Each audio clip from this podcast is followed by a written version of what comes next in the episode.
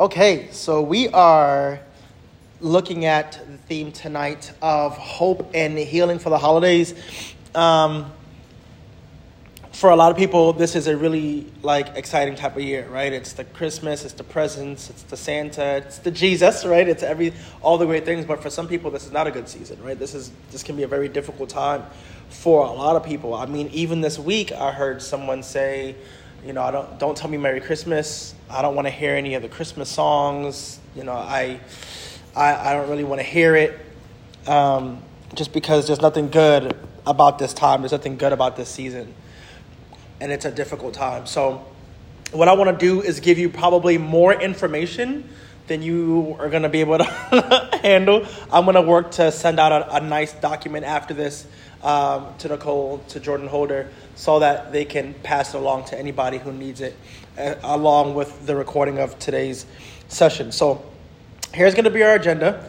Um, we're going to talk about, again, more information than probably that you bargained for, but we're going to uh, be nice and thorough.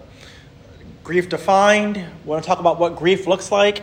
We're going to take a step and talk about what grief looks like during the holidays. We're going to take a step and talk about the stages of grief, how to overcome grief, and then how to support someone who is going through grief. And so, and then after that, um, with whatever time that we have, we can do some Q and A, if you'd like. Okay. So, grief defined. Grief is a complex and individual experience that can manifest in various ways, both emotionally and physically. It is a natural response to loss and people may exhibit a range of, of reactions. Keep in mind that everyone grieves differently, and there is no right or wrong way to grieve.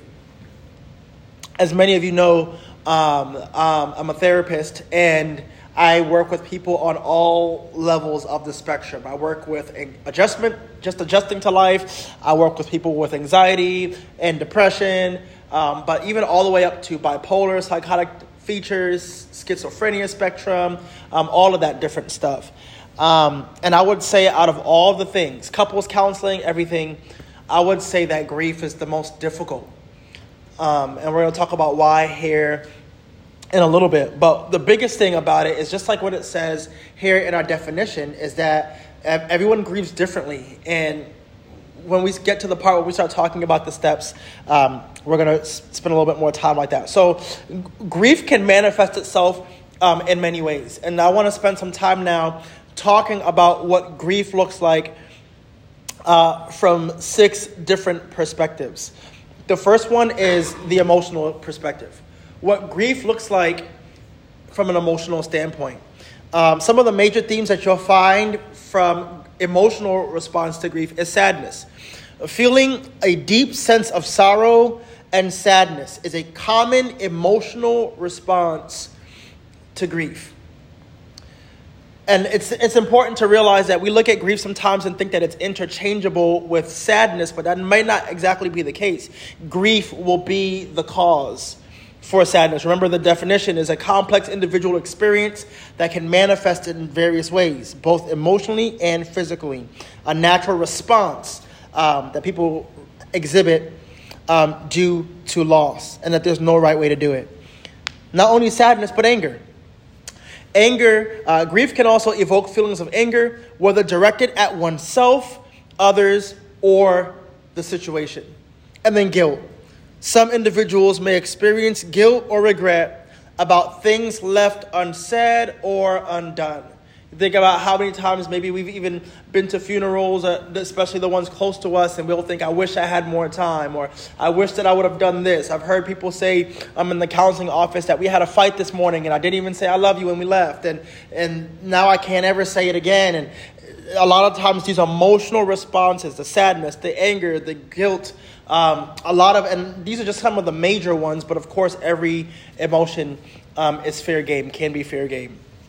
So, what you usually will see first and foremost when someone is battling grief is the emotional response. Now, we're going to talk about the physical response. What does grief look like physically?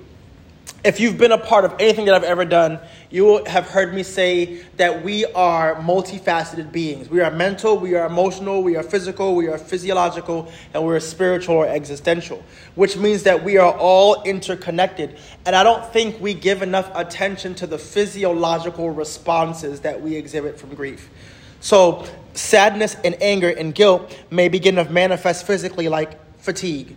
Grieving individuals often report feelings feeling physically exhausted. Being mentally and emotionally exhausted is worse than being physically exhausted because being mentally and emotionally exhausted will make you also physically exhausted. You ever thought about doing a task and just a thought of doing the task just was like, I don't even have the energy, right? You're mentally, you are sapped and it sapped all the physical strength that you had. So you'll, you'll often hear people say, you say, hey, how are you doing? And you'll hear someone say, I'm tired. I'm just tired. Right? Changes in appetite. Some people may experience a loss of appetite while others may engage in emotional eating. Eating is something that people do a lot to cope with their feelings. And another big one is going to be the sleep disturbances. Grief can affect sleep patterns, uh, leading to difficulties uh, falling asleep or staying asleep. Okay? So we're looking at again from a multifaceted standpoint the emotional response, the physical response, and now we're going to look at the cognitive response. Mentally. What does grief look like mentally?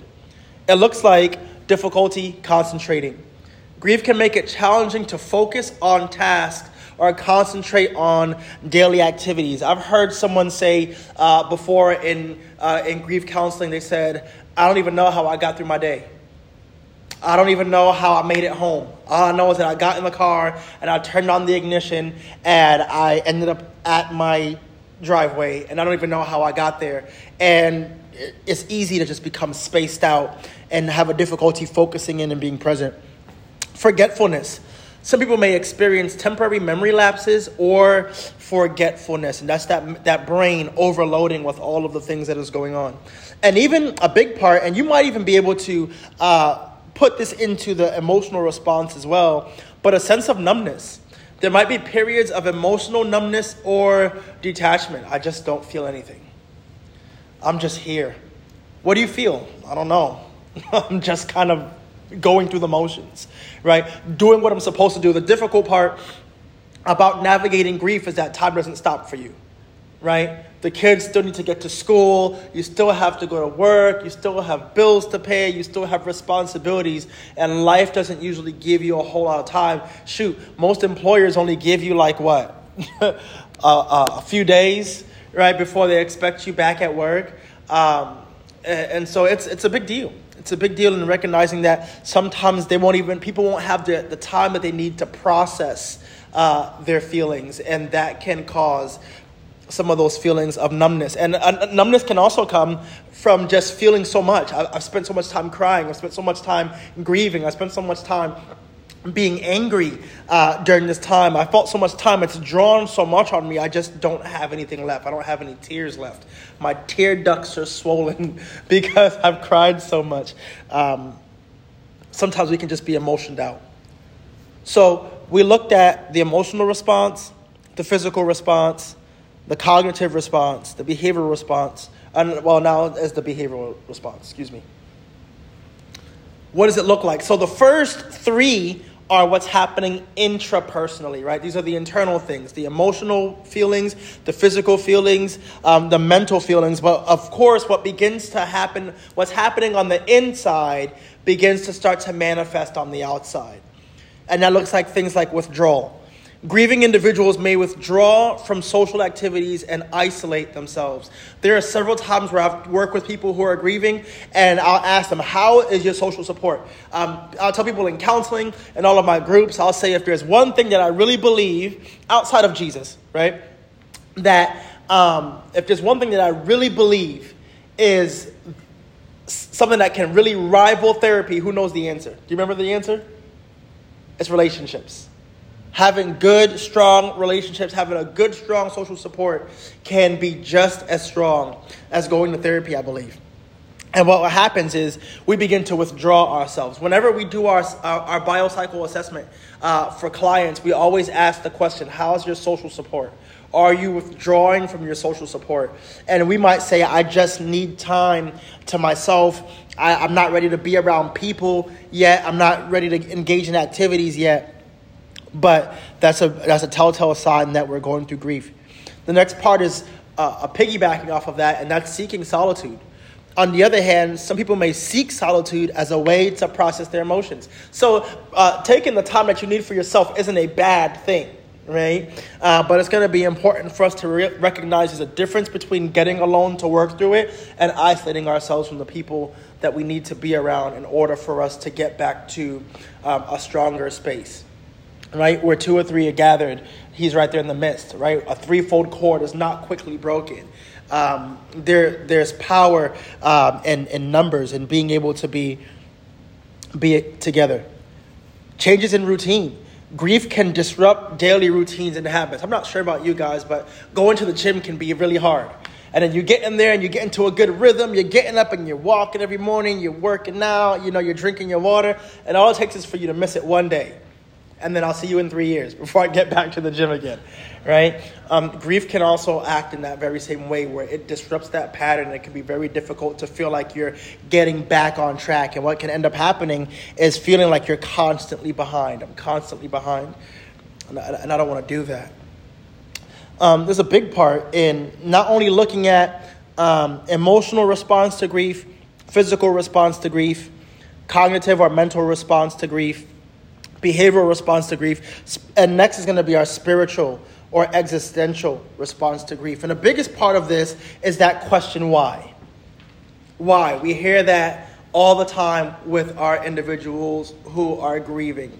You know, I, I remember talking to someone before and um, his mother passed away relatively young, I think in her, um, her mid 50s and he'll say, "Why?" He said, "Why would God uh, take my mom? She's she's devoted to church. Uh, she loves serving. Um, she's a great lady. She's kind. She takes care of others. She's a very selfless person. Why would God do this? If God was good, He would not insert whatever, right? And what I want to say is Grieving individuals may question the meaning of life or the nature of existence or even their spiritual beliefs. And what I want to say in this moment is if this is you or you know someone that this is happening, that it's okay. That it's okay. I think sometimes we don't realize that if you even if you, you read the Psalms, you'll see David saying, God, where were you? Why would you allow this thing to happen? My enemies are ever before me. Aren't you going to defend me? Aren't you going to tear them down? And going to God and saying, God, I'm really angry at you right now is okay. Of course, to, of course, tone is important, and of course, um, the way that we engage is important. But being in that place where we are struggling with our faith or our, our connectivity to God is a normal part of the grieving process. Give your yourself time to work through it. And then, the biggest, one of the biggest things is that uh, grief doesn't have a timeline. Grief doesn't have a timeline. And I think that is also why grief is one of the most difficult things to counsel, um, is because I think we want to say, well, I want to give it five minutes. I want to give it 10 minutes. I want to give it five days. I want to give it 10 weeks. And that's all that it's going to get. But it's hard to just turn your emotions off. Right? Many people may experience grief differently, and there is no predetermined time frame for healing. I wish I could sit across my um, the, the, the desk from someone and say, "Hey, in one month you'll be healed. In three months you'll be healed. In a year you'll be healed." And, and the truth of the matter is that we can't we can't ensure that. We can't ensure, especially it depends on what happened, who it happened to, the level of degree of the relationship. All of those things factor into how we experience and work through grief. But it's a personal journey and it varies for everyone. And so if you hear nothing else that I say, I want you to hear this. Be patient with yourself. be patient with you as you navigate this journey. And I tell people this in, in, in, grief counseling all the time is that the best way to navigate through grief is to just let yourself navigate through grief. We want to rush it, and rushing it is only going to prolong it, right? Why? Because rushing it means that we're not giving ourselves time to process, we're not giving ourselves time to feel, we're not giving ourselves time to work through the, how we're feeling. And sometimes we'll say, Well, I don't want to be sad, I don't want to be angry, I don't want to be enraged, I don't want to be whatever the emotions that we're feeling, and that's okay. But the more that we just store that and internalize those feelings, the more, the longer it's going to take for us to work through it. And yes, you'll get back to routine again. Yes, you'll get back to engaging in life again, but it'll still be back there. And it'll show up in your idle moments. It'll show up in your dreams. It'll show up, and we don't want it to deal with us. We need to be able to deal with it. Because if we deal with it, then we have a say. If it deals with us, we don't have one. Okay? So when we look at what grief looks like on a base model, um, there's an emotional response, there's physical responses, there's cognitive responses, there's behavioral responses, spiritual responses. And so, all that you can see from this, just the first 15 minutes of the presentation, you can see that grief is multifaceted. And you may experience one of these things, you may experience one of these things at one part and then experience it at another part, or you may experience all five of these components at the same time. But you got to give yourself some grace. So that brings us to the next part, and that's talking about grief during the holidays. Um, because if there's something that's going to exacerbate the problem of navigating grief it's going to be those times of celebration. It's going to be those times where everyone's happy and, and joyous, and uh, we see other families getting together and all of these different components, that it can be difficult. So, I want to spend some time talking about what, what some different c- components of this may look like during the holidays. Grieving during the holidays can be especially challenging, as these times are often associated with joy celebration, and togetherness. The contrast between the festive atmosphere and the emotional pain of loss can intensify the grieving process. As I mentioned before, there are people that I met with this week who are loathing this season, don't want to leave the house. People who I know who listen to 95.1 all the time don't want to turn on the radio because they don't want to hear another song. This, this, this season can be dreadful for a lot of people. And so, what are some things that can help or that we should look out for during the Christmas season, during the holidays, Thanksgiving, whatever, um, that we need to be mindful of? So, here's a, here's a list. Grieving during the holidays, some things that can make it worse. Um, you'll watch out for intensified emotions intensified emotions. Grieving individuals may experience heightened emotions during the holidays, feeling the absence of their loved ones more profoundly. Yes, I miss you every day, but especially when we're in this season when everyone's got again together and everyone's just uh, connecting and you reminisce on all the times that you've had uh, together, it can make those feelings worse. Second, an, incre- an increased sense of loss. The holiday season can serve as a reminder of past celebrations, what I was just mentioning, and the traditions shared with the person who is no longer present, accentuating the accentuating, excuse me, the sense of loss. So not only are we feeling these intense emotions because they're gone, but we're also thinking about this is what we used to do, this is what we used to have, this is what it used to be like, and that hurts. Watch out for social withdrawal. Some people may choose to withdraw from social gatherings or holiday events as the festive atmosphere may be too overwhelming or painful. I can't be here. I can't be here at this event watching everybody do all of the things that I wish that I was doing that we used to do, and I, I can't be it. I can't be here. Can't do it.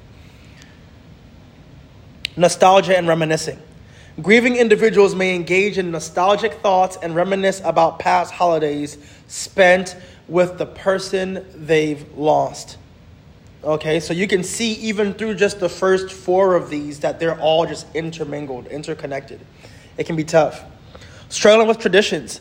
Traditional holiday activities and rituals may become difficult for those in, uh, uh, in grief, as they may associate these activities with their loved ones, or even trying to maintain the same kind of things that you were doing uh, beforehand. Maybe you used to, you guys used to get together and decorate the tree, or there was all you guys put the stockings up for everybody and put their stockings together, and um, eating cookies and watching The Grinch. Whatever it is that you're doing, it may be difficult to engage in the traditions that you have with your family, uh, knowing that there are loved ones who are missing.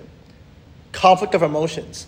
There might be a conflict between the desire to, to participate in holiday celebrations and the emotional struggle to find joy in the midst of grief. That dichotomy is tough because, on one hand, you still have all the people who are still left here with you that are trying to enjoy this. And you're like, yes, I do love this. I do want to see the people around me experience joy and see uh, everybody else who has also experienced this loss with me enjoy it. But at the same time, my heart is ripping in half. and so it's hard to be able to find that balance. Watch out for difficulty in finding meaning. The holidays can carry a sense of meaning and purpose. Grieving individuals may grapple with finding meaning or a reason to celebrate during this time. Watch out for support needs. Grieving individuals may need additional support and acknowledging or support and understanding from friends and family during the holiday season. Acknowledging their grief and being sensitive to their needs is crucial. We'll come back to that toward the end. Creating new traditions. Some people in grief may choose to create new traditions or modify the existing ones to honor the memory of the loved one or to try to move away from it so that they don't have to engage with the feelings that they had while they were in those circumstances. And self care. Taking care of oneself is crucial during the holidays. Grieving individuals may need to prioritize self care, allowing themselves the time and space to grieve while also finding moments of joy and relaxation. If there's one thing that's going to happen, it's just going to be an increased feelings of stress during this time. And one of the best ways to combat acute stress is by increasing your self care. What I want to do now is I want to take some time and just talk through the stages of grief. Okay? The stages of grief. You may be familiar with these, you may not. But I want to go. I want to go through them quickly. Uh, but then I, there's an important note that I want to make on them. Um, it's important to note uh, that these stages are not universally experienced, and people may not go through them in a linear fashion. That is the biggest component about the stages of grief. It's the biggest misconception, and it's going to create a lot of misunderstandings if you don't get this. We look at these, and you'll see step one, step two, step three, step four, and step five, but they do not work in a linear fashion. They do not work. I need you to engrave that in your mind. They don't work in a linear fashion. They don't work in tandem. They work in conjunction. When something works in tandems, it means it comes one after another. And grief does not work that way. I'm going to tell you why in a second. They're, accurate, they're, they're more accurately described as a framework to understand some common emotional responses. So here are the stages. The first one is denial.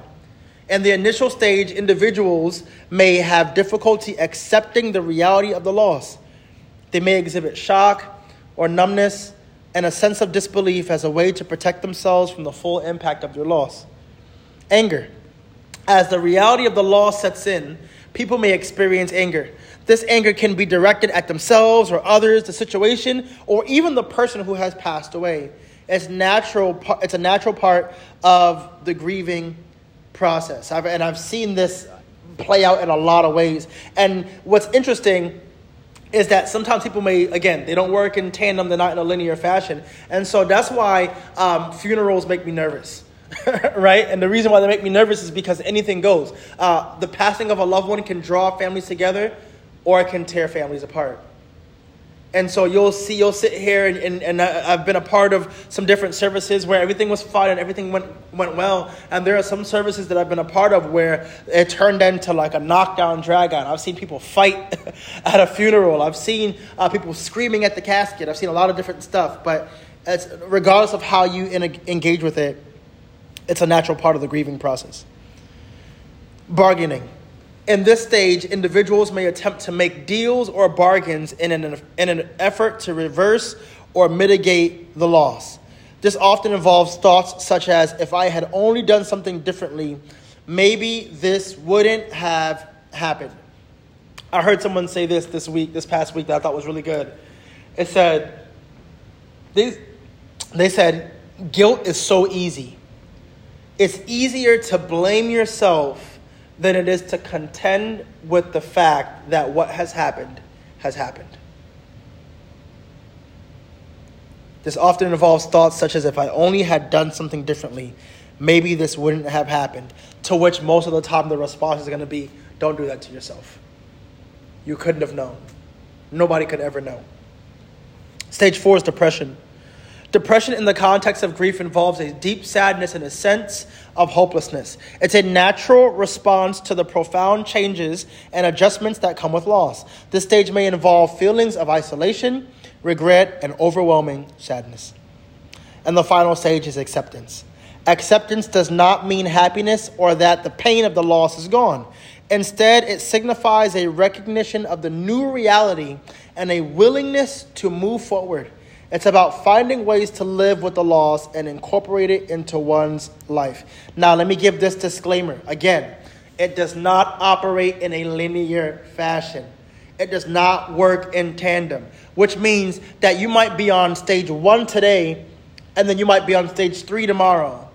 And then you might go back to stage two the day after that and stay there for like a week or two and then move into depression, a depressive spell and then back to anger. And then you all feel acceptance today. Okay, you know, I'm, I'm starting to make peace with this. And then go right back into bargaining, go right back into anger. And that's why I said be patient with yourself. Because what's going to be important to realize is that you're going to experience all of these, maybe only some of these, maybe only a few of these, but you'll experience them and you may go back and forth on different areas. And that is a natural, and I'm going to keep using that word, it's a natural part of the grieving process. I've had many people sit across from me and say, Is something wrong with me? No, love, you're grieving. You're grieving, and that's okay. Allow yourself the ability to feel all of the things. Okay? I got two more, two more slides for us. Now, what I want to talk, to talk about is what many people are waiting for, and that's how to overcome the grief. How to overcome the grief. The first thing, that, and I think is the most important part, put a star by this if you're taking notes. Understand that grief is a natural Again, there it is, a necessary response to loss. Give yourself permission to feel the range of emotions that come with it. Negative emotions will always manifest themselves. So you deal with it or it will deal with you. You have to give yourself permission to be sad. Give yourself permission to be angry. Give yourself permission to be numb. Allow yourself to go through the, the whole range of the feelings. The second thing is to express your feelings. Big, big, big part. Talk about your feelings with friends, family, or a therapist. Sharing your thoughts can be a cathartic and healing process. What's funny is that I'll have people come into my counseling office all the time and they'll just word vomit all over me for 45 minutes. Just completely just and they'll be like, I'm so sorry, I don't even know where it came from. I know where it came from. It came from the fact that you have not either A, had anyone to talk to, or B, the people who are there to talk to weren't able to be a safe place for you to talk to, or you weren't able to fully express. And what happens is you've internalized all of those things, you've been keeping all of those thoughts in your head. So finally, when someone gave you the room to talk about it, you took advantage of it. Which is okay. Which is okay. And I'll point that out to people every time they do it. And I'll ask this question When was the last time you got to say all of the things that you just said to me? And more times than not, they'll tell me, I haven't. Maybe bits, maybe pieces, but not like that. And so then I'll ask them, how do they feel? And sometimes I'll get, I don't know how I feel yet. Because now I need to process that all of those words came out of my mouth. And sometimes people say, that felt good. And I'm glad I got to say that. It felt freeing to say those things. Third, seek support. Surround yourself with a supportive network of friends and family. Joining a grief support group can provide a sense of community with others who are going through similar experiences. Um, and if you're local, we have that. We have a grief group that meets here at Rosedale Weekly. Okay? Take care of your physical health. Grieving can take a toll on your physical well being, right? Fatigue, part of the physical component. Make an effort to eat healthily, exercise, and get enough sleep to support your overall health. I'm going to tell you this that it's going to feel like you are trying to like drag yourself out of it and you're like clawing the floor trying not to go it's going to feel like a lot of work and your body's going to feel heavy and you're going to feel completely unmotivated to do any of these things but you have to do it anyway. You have to try. Establish rituals and memorials. Create rituals or memorials that honor the memory of your loved one. This could be lighting a candle creating a scrapbook, or participating in activities that hold special meaning. For many people, not all, we lost someone dear, someone that we love, someone that who was close to us. I'm not sure how you guys feel about Maroon 5, but Adam Levine has a song called Lost Stars. And in this song, he has a line that is my favorite song, my favorite line in any song that I've ever heard. And he said this don't you dare let our best memories bring you sorrow. I love that. Don't you dare let our best memories bring you sorrow. And tears of joy is one thing, right? But when we look at this and we think about like all the good times that we had, all the great memories uh, that we forged uh, together, we can look at that and we can weaponize our great, the great experiences that we had with that individual against those feelings of grief, against those feelings of loss. Use them to your advantage. They're yours. Number six, adjust your expectations. Understand that holidays and special occasions may be challenging. Adjust your expectations and traditions as needed, and give yourself the flexibility to prioritize self care during these times. Don't be afraid to tell your loved ones, I can't. I can't. And I know that sounds almost counterproductive to what I said about not isolating yourself and not withdrawing, but you also have to know yourself. You also have to know how you're doing and how it affects you mentally. You might say, okay, I'm to go and I'm to spend five or 10 minutes and then I'm to get out of there. But I don't, uh, but what we want to make sure that we do is that you give yourself the space and the flexibility to prioritize how it can help you in that time. Allow for grief triggers. Allow for grief triggers. I tell my clients this all the time know your enemy. Know your enemy. If you know your enemy, you can defeat your enemy. So if you know that you're going to that Christmas party, is that Christmas party going to elicit negative feelings for, for you? If so, prepare. You got to prepare. You guys are going to engage in the sock exchange like you normally do. Is that going to trigger you? If so, prepare. You're going to go to the mall and Santa's going to be sitting in the middle of the mall with all the kids and you lost a child, right? Are you prepared for that? It's going to be important to prepare for that. And that doesn't mean that you'll go through it smoothly, but cognitively and neurobiologically, the brain does something when you take some time to say, okay, there's a good chance that that's going to trigger me. And people have a, do a better job of being able to navigate those spaces well when they understand that being there and doing that thing may elicit those feelings. What hits us hard is when we don't expect X, Y, and Z. And those are when those are some of the hardest. Set realistic goals.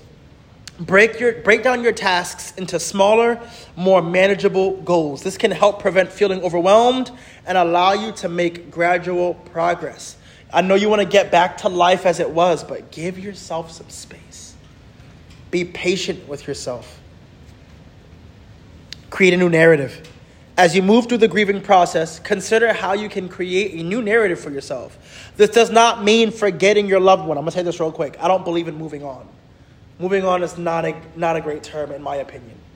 Because moving on carries the idea that we're forgetting what was behind in order to press for, to, to what's coming after. Moving forward says, I'm to take all of the things that I've experienced and take them with me into my new step this is going to propel me forward. It's going to make me love harder. It's going to make me engage more, right? Not that I'm going to forget what it was. This does not mean forgetting your loved one, but finding a way to integrate the loss into your life in a way that allows for growth and healing. Consider professional help. If you find it challenging to cope with grief on your own, consider seeking the help of a therapist or counselor. Professional support can provide guidance and tools to navigate the grieving process. 11, and lastly for this section, is practice self compassion. Be kind to yourself. I, tell, I say this at least five times a day. Be kind to yourself. You guys have no idea what I'm dealing with in my life right now. You don't. You know why? Because I'm not showing it to you. I can put on whatever kind of face that I want, and you would never know. Because Xavier can put up an armor. But every single one of us have a smaller version inside of us that does not get to wear armor. That person feels every slight, they felt every disrespectful thing, they felt every hurt, they felt all of that stuff, and that person doesn't get an armor. That person still feels all of the things that we don't display to everyone. And the only person that can support that little you is you. You're the only one. And if you're not nice to yourself, how can you expect the effects of other people to work for you? In the Psalms, David says, said this in one of the verses, um, which I thought was interesting. He says, and to paraphrase, when I sit on my bed and I meditate on these things, you know, sometimes it's not going to be the sermon. Sometimes it's not going to be the worship song. Sometimes it's not going to be the prayer. Sometimes it's not going to be the Bible reading.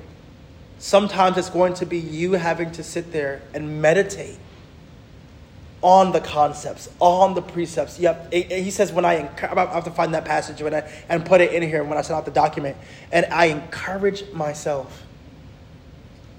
And I encourage myself. You have to practice self compassion. Again, grieving is a unique and personal journey, and there is no right way to do it. Allow yourself the time and space that you need. It's going to take time. Give yourself the time. Okay? What we're going to talk about lastly is we're going to talk about how to support a grieving person. Supporting a grieving person during the holidays can be challenging, as these times may, manifest, may intensify their sense of loss. And I want to give you some things here that's going to help you to offer good support. Now, before I spend some time kind of talking through another extensive list, um, I want to say this. If you are being the support system, you are not a therapist. And I don't say that to be condescending. I say that to give yourself a break. Because here's what happens we overextend into someone's life trying to be a good support system. And then what happens is we get in there and it is dark in there, baby. It is dark in there. And we begin to not know what to do. We ask, How can I help you? How can I be involved? How can I be a support? And many times you'll be met with, I don't know. I don't know. I don't know. And what can happen is we begin to go, take a step back because we don't know what else to do.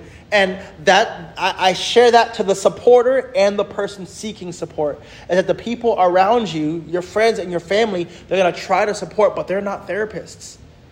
So if you notice that some people are trying to like take a step back a bit, they may not know what to do. And so for you as the person who might be grieving, the best thing that you can do to maximize your relationships is by telling them what they can do for you telling them what they could do for you. This might mean, I just need you to just hold my hand. I need a hug. I need you to call and check on me a couple of times this week to make sure that I've eaten and taken a shower. Right? I need you to the more that information that you give them, the less dead space they have to fill, the less chance for that awkward space that's created because no one knows what to do with the circumstances. So, you as the person who was trying to support, you know, offer the help, but you as a person who might be grieving, you need to let them know how they can help you. So, let's break it down some more and then we'll be done. The first thing is acknowledge their grief. Don't avoid the topic of the person's loss. Acknowledge their grief and let them know you're there to support them. Use the name of the person they've lost and express your sympathy. This can be a very difficult line to toe, right? Because we don't want to re traumatize, but we don't want to act like nothing's happened either.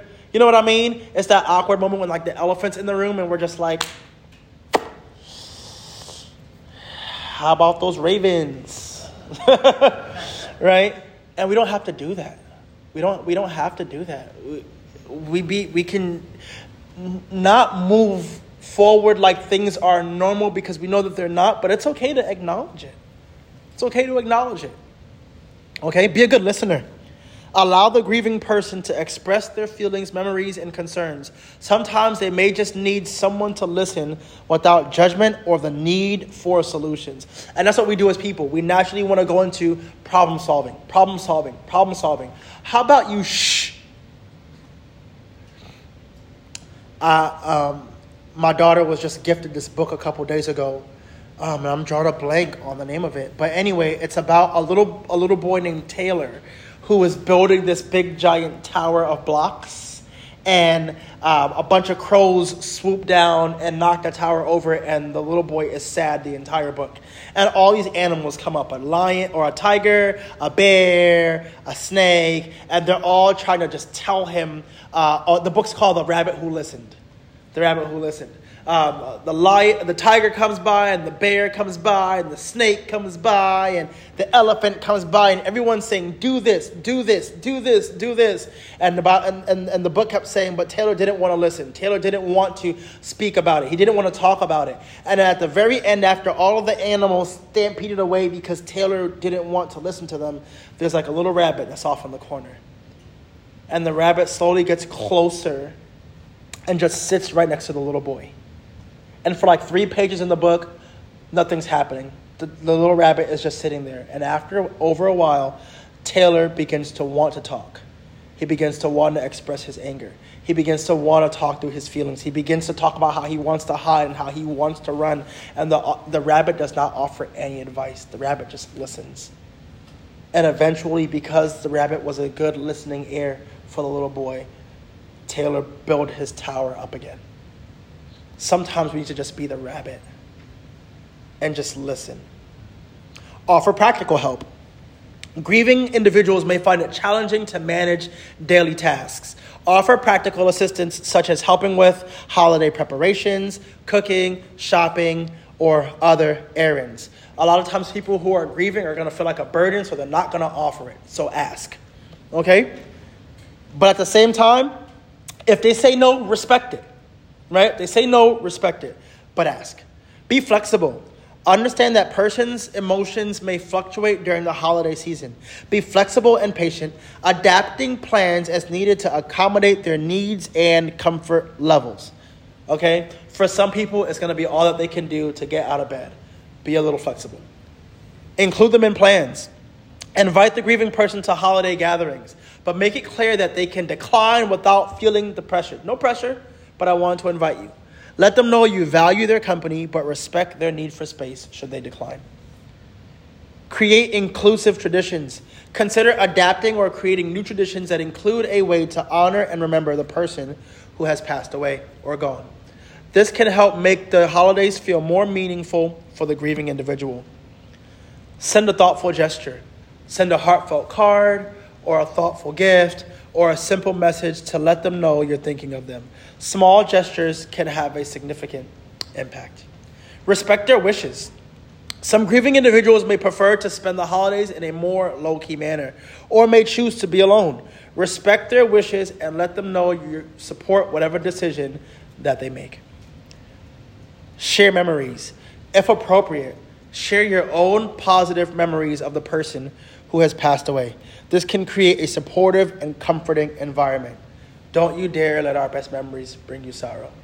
That's why at our homegoing services we do that. We take time to say, let me talk about this person and what they did and the impact that they had on my on my life. And you might be shocked at how those things, knowing that the person that is grieving knows that the person who they've lost has had an impact on others, can be supportive. Offer to attend supportive events. If there is a memorial service or support groups or even other events that the grieving person may find helpful, offer to attend with them for emotional support. Not uncommon for people to come into counseling and have someone hold their hand the entire time, or go to a grief group and have someone do that um, as well. Or even if they don't hold their hand, but they're just like, hey, I'll wait out in the parking lot while you go in, and I'll be here when you're done. Encourage self care. Remind the grieving person to take care of themselves during the holidays. Encourage them to prioritize self care, whether it's taking a walk, getting enough rest, or engaging in activities that they find comforting. Did you eat today? right? When's the last time that you got out of bed? Did you go walk the dog? Did you make it to the gym? Right? Did you knit? Did you work on this song? Did you, whatever it might be? Uh, but offer and encourage that self care. And lastly, avoid making assumptions. Don't assume you know how the grieving person feels or what they need. Ask open ended questions and let them guide the conversation. Here's a big no no I know exactly what you're feeling. No, you don't. Stop saying it. No, you don't. You don't know what they're feeling. I understand what you're feeling. No, you don't. you don't understand what they're feeling at all. Why? Because you're not them. You may have had a similar experience, but not their experience. Right?